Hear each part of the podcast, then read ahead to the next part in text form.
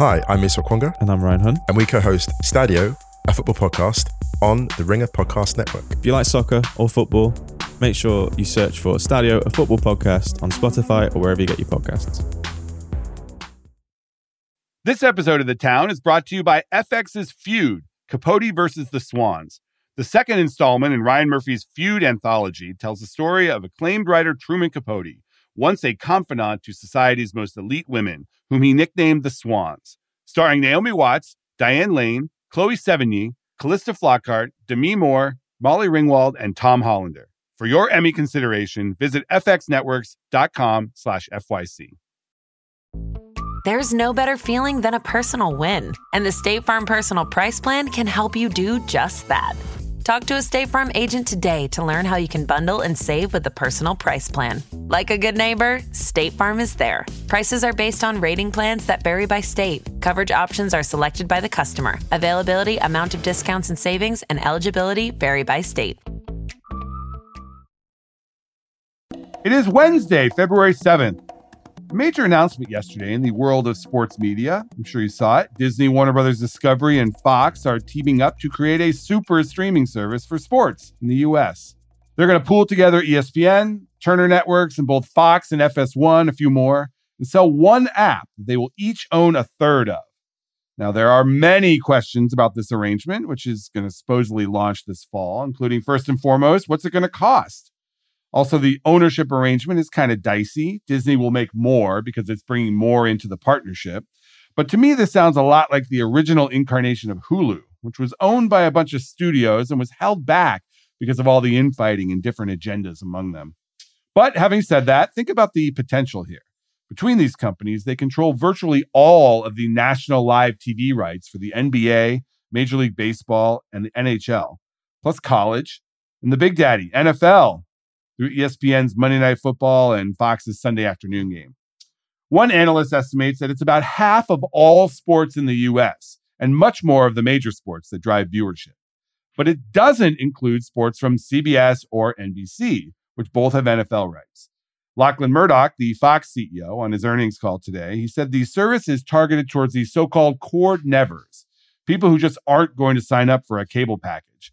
Those people currently can't watch the Fox NFL games on any streaming service. There's tens of millions of them, Lachlan said today, Cord Nevers. There's a very large market and a large opportunity that we can address without undermining the traditional bundle. Is that true? I'm not so sure. Lachlan kind of has to say that to protect the relationship with his affiliates, but that's the risk here. They want this to be a viable option for sports fans without cable, but they don't want it to be too popular that it kills the cable bundle even faster than it's being killed off by Netflix and all the others.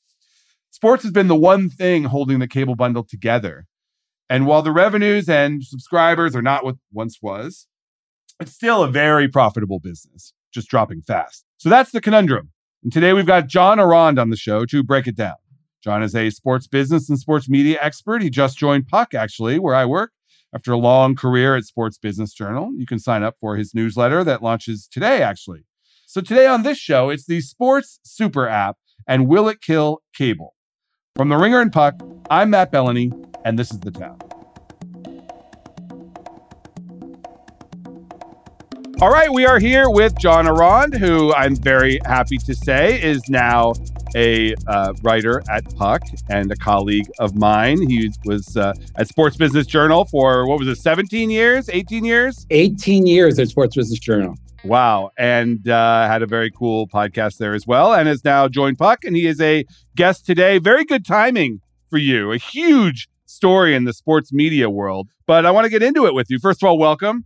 Thank you. I'm. I'm. I, I, this is my week two uh, at Puck. I, am literally thrilled to be here. I hate the word "thrilled" when I see it in press releases, but I'll, I'll use it on your pod, Matt. Yeah, no one has ever not been thrilled to enter into a deal in a press release. uh, I would love to see a press release someday. This is like, eh, okay, I, I was I was convinced to do this deal.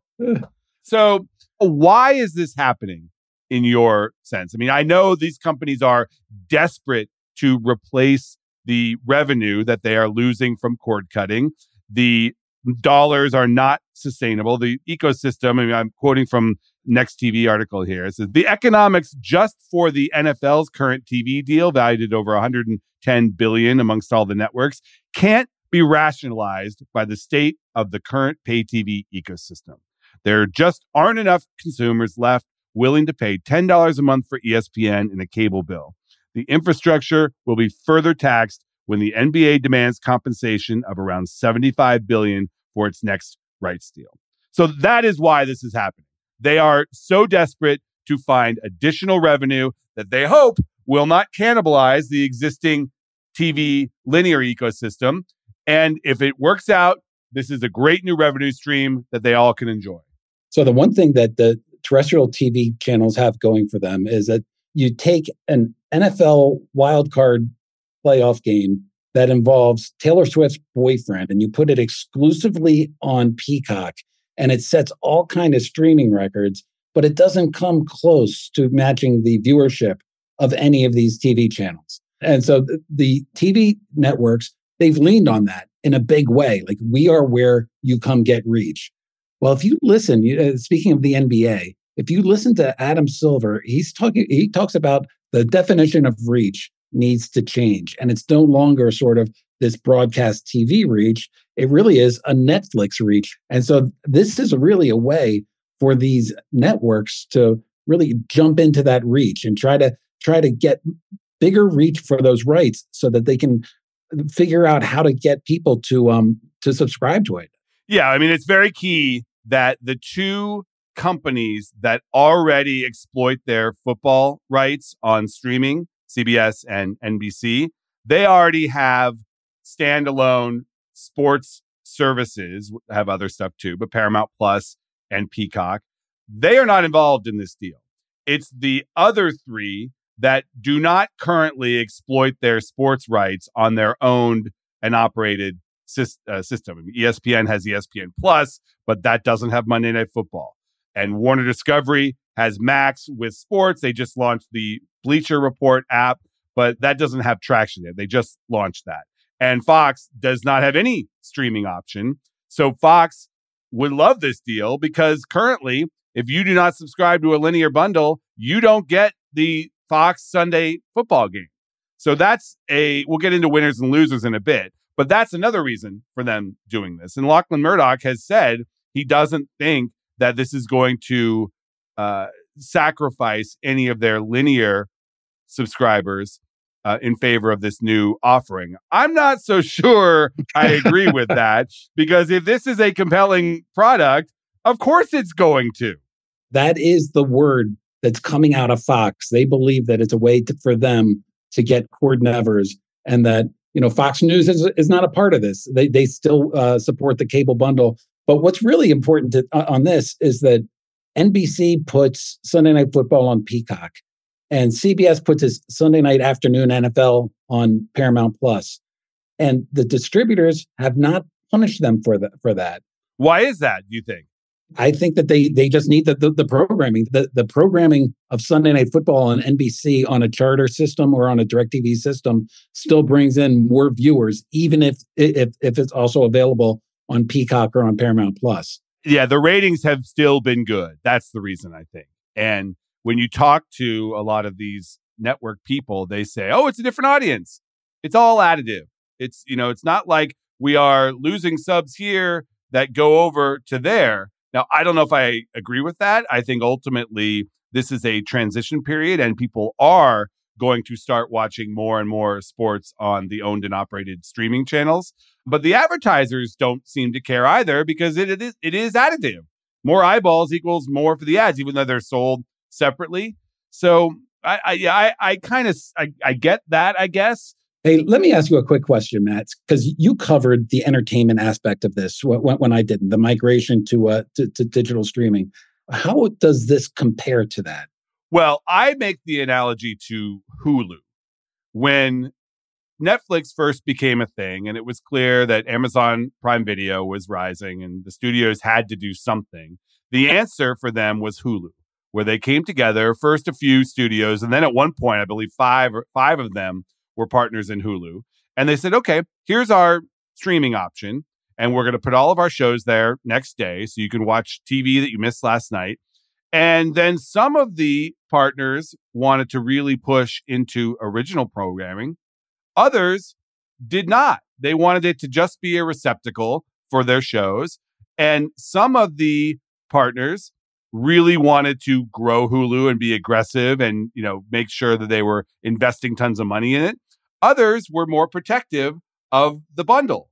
And it got into a situation where Hulu on its own was being held back because it was owned by so many different partners. And that's why my, my partner at, at uh, Puck, your new partner, Julia Alexander, was joking in her newsletter yesterday that Jason Kilar's phone must have been blowing up yesterday because he was the CEO of Hulu and he saw what happens when multiple media companies come together to co own a streaming service. And now, 15 years later, here we are, multiple studio homes are coming together to launch a streaming service and it's going to be a sports service, but they have very different agendas here. The agenda of Disney, the agenda of Warner Discovery, which is, you know, potentially for sale, the agenda of Fox, which is a much smaller company now and really only has sports and their news quote unquote network. So they have very different agendas here and they're also competitors. They're in an auction right now for NBA rights. Disney and Warner Discovery are two of the bidders for NBA rights, and they're going head to head. And now they're also partners in this. So, what from your reporting, how is this deal going to work out? That's what I find so funny is like they, they they have different agendas, but I've covered these guys for almost two decades. They don't like each other. There's there's like I don't know if it goes so far as like an animosity there, but but it's it's it doesn't appear to be the type of structure where you work well together. But th- they share one thing in common these days they are desperate, desperate to reverse the stock declines and to give Wall Street a narrative that says we've figured out streaming and we are going to be able to replace all of this cord cutting revenue. And this right now is their answer. I don't know if it's going to ultimately work and it probably is short sighted and you know doesn't really seem like the best path long, long term, but they could get this to a service that gets traction in the industry. And one of the attractive things about this is that it's a bundle that can be made part of another bundle. And that is where everyone is trying to go here. They are trying to recreate the cable bundle in some manner and this new, let's call it Sports Plus or whatever they're going to call the app, it can be bundled with Hulu, bundled with Disney Plus, bundled with Max. So if you want a full service entertainment slash sports service, you can get one and presumably for a discount. And that's where they see this hopefully going. And they're saying this is eventually going to happen anyways at some point we might as well do it now ourselves because Apple, Amazon, and potentially Netflix, they would love to do the bundling. They ultimately, I said on this show before, the long term plan of those platforms is to be the gateway to everything, including sports and including sports from other carriers. So now you've got these three coming together that have scale, that have presumably expertise in running these kinds of platforms. And you have great content. I mean, look at this that they're bringing to the table. I mean, the estimates I've seen is that 50% of all sports are now available on this, will be available on this super app. And probably about 75% of the sports that most people care about will be available all in one place. You know who else would love to bundle it? DirecTV, Charter, Verizon Dish Network, yeah. Verizon, you name any uh, traditional vi- yeah. uh, multi-channel video player out there, they want the flexibility to do this, and they don't. They're not allowed to. So I, I have to tell you, Matt, within an hour of this being announced, my text messages from traditional cable operators, from uh, uh satellite executives, it was going crazy because it was just uh, almost anger at like we want to be able to provide that. We want to put you basically onto a sports tier which is what they've they, have they have done with those uh, those networks. And why then didn't the owners go that route? I mean, if you're getting the text, they're getting it 10 times worse. Yeah, it's legacy. You know, the, you, you have Disney Junior and Nat Geo that are hooked up to ESPN. And to, to unwind all of that, it would be cost prohibitive for uh, for Disney. So they're, they're, they're not going to do that. Yeah. I mean, the drawbacks here are pretty clear to me. If this catches on, it will hasten the decline of the bundle pretty Has to, significantly. right? Yeah, I, I, mean. Yeah. But but now they would ar- would argue that that's going to happen anyways, and might as well get ahead of it, and might as well you know make sure that you, we are preparing ourselves for a post bundle world. But I think those analysts have to recalibrate their forecasts for potential declines in cable subs based on this service, and then obviously the different agendas and infighting amongst these partners. Nothing in the history of entertainment has shown that co-owning properties works. Nothing has shown that. So maybe this is the mm. one, or maybe this is something that, you know, will be a disaster in five years, but nobody running these companies will have to worry about it then. Let's get the price. What's your prediction? I know analysts have said 40 bucks. I think it's going to be a little bit less than that. I think somewhere between 35 and 40 because 40 for some reason seems like a lot and 30 seems kind of like, oh, you know, 29.99, not bad. I think it'll be somewhere around 35. You know, I fall back on Lachlan Murdoch's quote. He really wants to go after Cord Nevers and he doesn't want to get people to leave the bundle. I think they're going to put it higher. I, I'm going to say 44.95. Mm. Okay, interesting.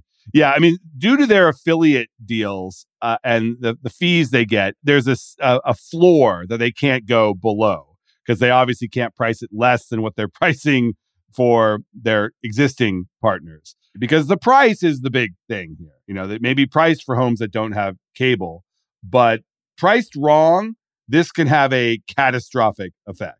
A catastrophic effect meaning like nobody subscribes. No, meaning everybody subscribes. And then and then, and then, and then nobody subscribes to cable. Yeah. yeah. I mean that Yeah, if yeah. Lachlan is and, and Iger are talking about how this is not going to impact their existing subscribers, they can't price it too low to attract those existing subscribers. They've got to price it high enough where it becomes for the cord nevers.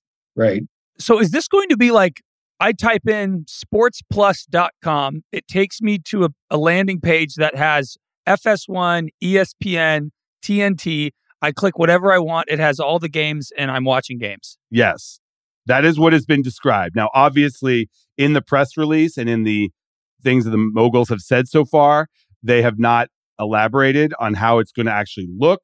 They don't even probably know yet. They do not have a management team or anyone building this, as far as we know. But that is the goal to put all of their properties that carry sports into one app. And then you, Joe Consumer, will be able to go there on a Saturday afternoon to watch college football. And the college football games that are carried by those three partners will all be in one place. So if you had to predict a year from the fall, is this going to be something that crashes and burns and was a massive failure? Or is Paramount or whoever owns Paramount and Comcast a year from now going, can we get in on this, please? We'd love to add CBS and NBC to this. I think the answer is maybe, which I know no one likes. But Lachlan Murdoch said this morning that they have had no talks with NBC or CBS. And it makes sense that those two outlets would want to push their own owned and operated services, Peacock and Paramount Plus, because they already put their sports there. The thing that made these other three companies unique was that they did not have an over the top option that was widely adopted for their sports rights. Now, ESPN, interestingly, is still moving ahead with their own standalone ESPN over the top service. And at least now, Iger is saying that this is not going to impact the development of that over the top service, but they think that that can live on its own. Now, you have constantly bitched, Craig, on this show about how what you really want in streaming is one place to go where you can flip back and forth amongst the sports and find out what's on and be all on one interface. Yes, yes, we want Yes. cable again. We've been lost Yes. at sea for a decade now, and this is like the first sight of land. Yeah, this is the mm-hmm. closest. If they execute, this would be the closest that we have to that. And I, I, just want to add one thing about NBC not, not being involved. Don't mm-hmm. forget who owns NBC, which is Brian Roberts, which you know made his Comcast, fortune yeah. on Comcast and, and cable.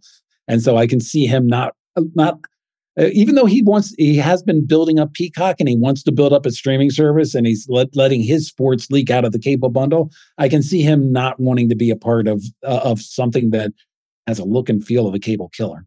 Yeah, and he and Iger hate each other, and also who knows? In a year, Comcast might own or merge with Warner Discovery, and then he would own it anyways. And then he's in exactly, yeah. and then and then you've been reporting greatly on uh, on Paramount and what's going on over there. So I I can sort of understand why they weren't involved as well because there's so much just unknown about what's going on. Yeah, maybe they weren't invited. Maybe they were like, uh, you know, who invited APA, the old entourage line. Um, yeah, I don't know. All right, let's go to winners and losers here because you have some predictions on winners and losers. I have some thoughts as well. I mean, I think we got to start with what we just talked about. The winners here potentially are consumers. If they pull this off and can give Cord Nevers a viable option for 50 to 75% of the sports they care about, that's a win for consumers. My top winner on this by far, Fox. Yeah, agreed. Fox got killed for not starting a streaming services. Well, but then but then all these streaming services that chased Netflix ended up chasing them off a cliff and only Netflix had a rope to survive. Exactly. And so Fox kind of swooped in. It essentially saved money by not losing money on a streaming service and came in through the uh, the, the, side door, so to speak, and uh, and has a seat at the table right now. So they're they're my uh, uh my big winner. Well, they're a big winner unless this thing kills off their pretty much only business, which is linear television. Then they're my big loser. then they're the big loser. Uh, yeah, because they don't have theme parks. They don't even have movies anymore. So they're pretty much all in on television. And now they have this streaming business that they are a partner in. But they have really skated on NFL ratings. That can't last forever. As these numbers come down on linear subscribers, I think Fox is looking at a future in which football ratings, even football ratings, come down on linear. And if they don't have a streaming option, there's nowhere else to capture these viewers. And both they and the NFL are not going to be happy if they are essentially ghettoized on linear television without a streaming option. So this solves that potentially. I think a potential loser here is a, let's say, Am- Netflix or Amazon, because they now have a bigger competitor in the kind of sports plus bundle. Competitor for time competitor for subscription competitor for share of mind amongst the streaming audience. Now the flip side of that is yes but if it hurries the demise of the cable bundle then that might help a netflix or an amazon prime. And the reason i'm not going to jump in on that with you right away is that we don't know the price point. Right. Okay Fair. My big loser uh, on this uh, pot- potentially is Adam Silver, the com- NBA commissioner. Uh, how would you like to see your two partners now getting in bed with each other and, and forming their own sort of joint venture together? That's something that all leagues, not just the NBA. I, I was going to say, it's not just Adam Silver in the NBA that's a loser. It's potentially all owners of sports rights, Absolutely. all leagues, all you know, anyone selling has got to look at this and be like, ooh, did we just take two buyers out of the market?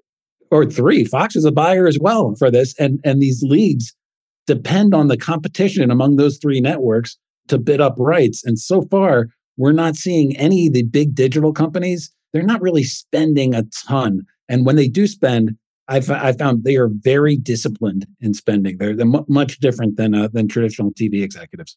I think another potential loser here could be CBS and NBC. If they are not part of this, potentially people are going to say, well, why do I need to subscribe to Peacock for football if I get pretty much everything else on Sports Plus or whatever they call it? Yeah, but NBC has Sunday Night Football and CBS has the, okay, has that's the one Romo game. Nance game on. Well, yeah, CBS has the literal Super Bowl uh, coming up, but you know they True. have usually the best game every Sunday in the afternoon slate with Nance and Romo.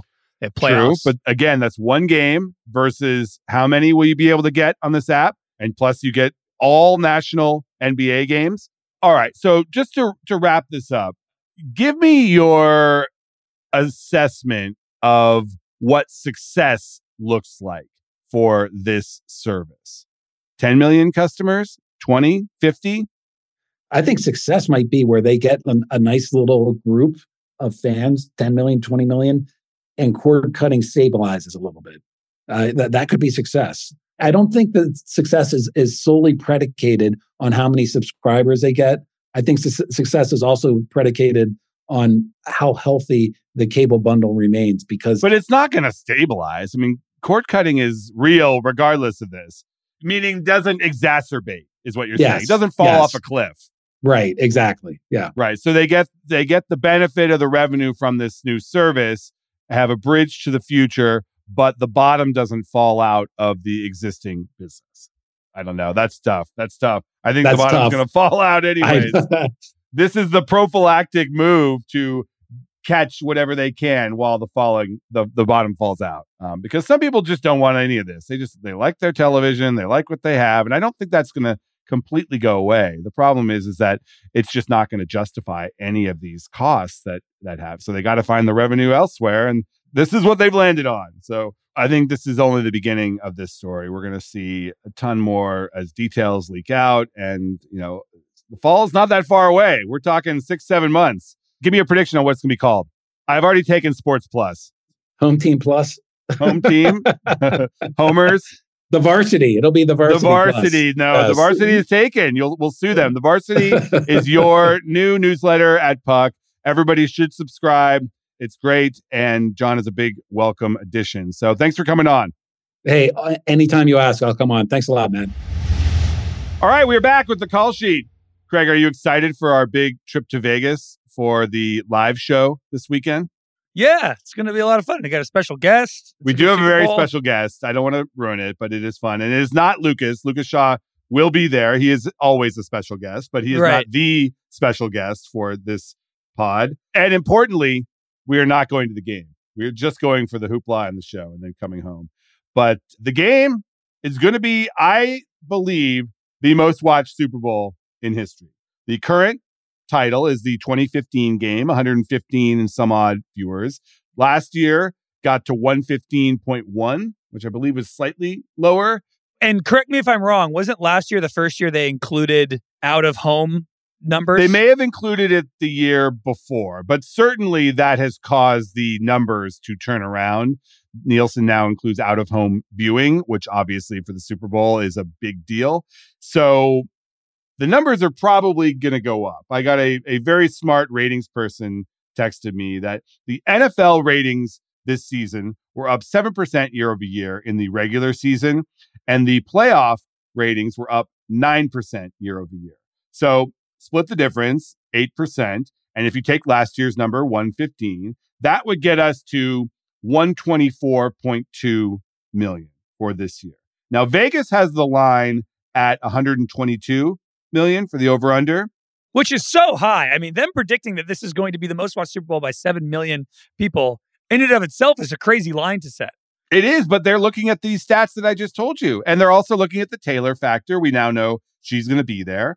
The numbers on female viewership is going to go way up. I don't know that Usher is a huge draw. I mean, he's not bad, but it's not like they're, you know, reuniting the Beatles here on stage. It's it's Oh, Usher. dang. Poor Usher. He's already hosted the Super Bowl. This was, I, I they should have gotten somebody better. Yeah, it's not. I mean, even the the Dr. Dre West Coast rap thing would, would have been way better. So I'm actually going to take the over on 122. I don't know it'll be 124. I'm going to say 123 as my official guess.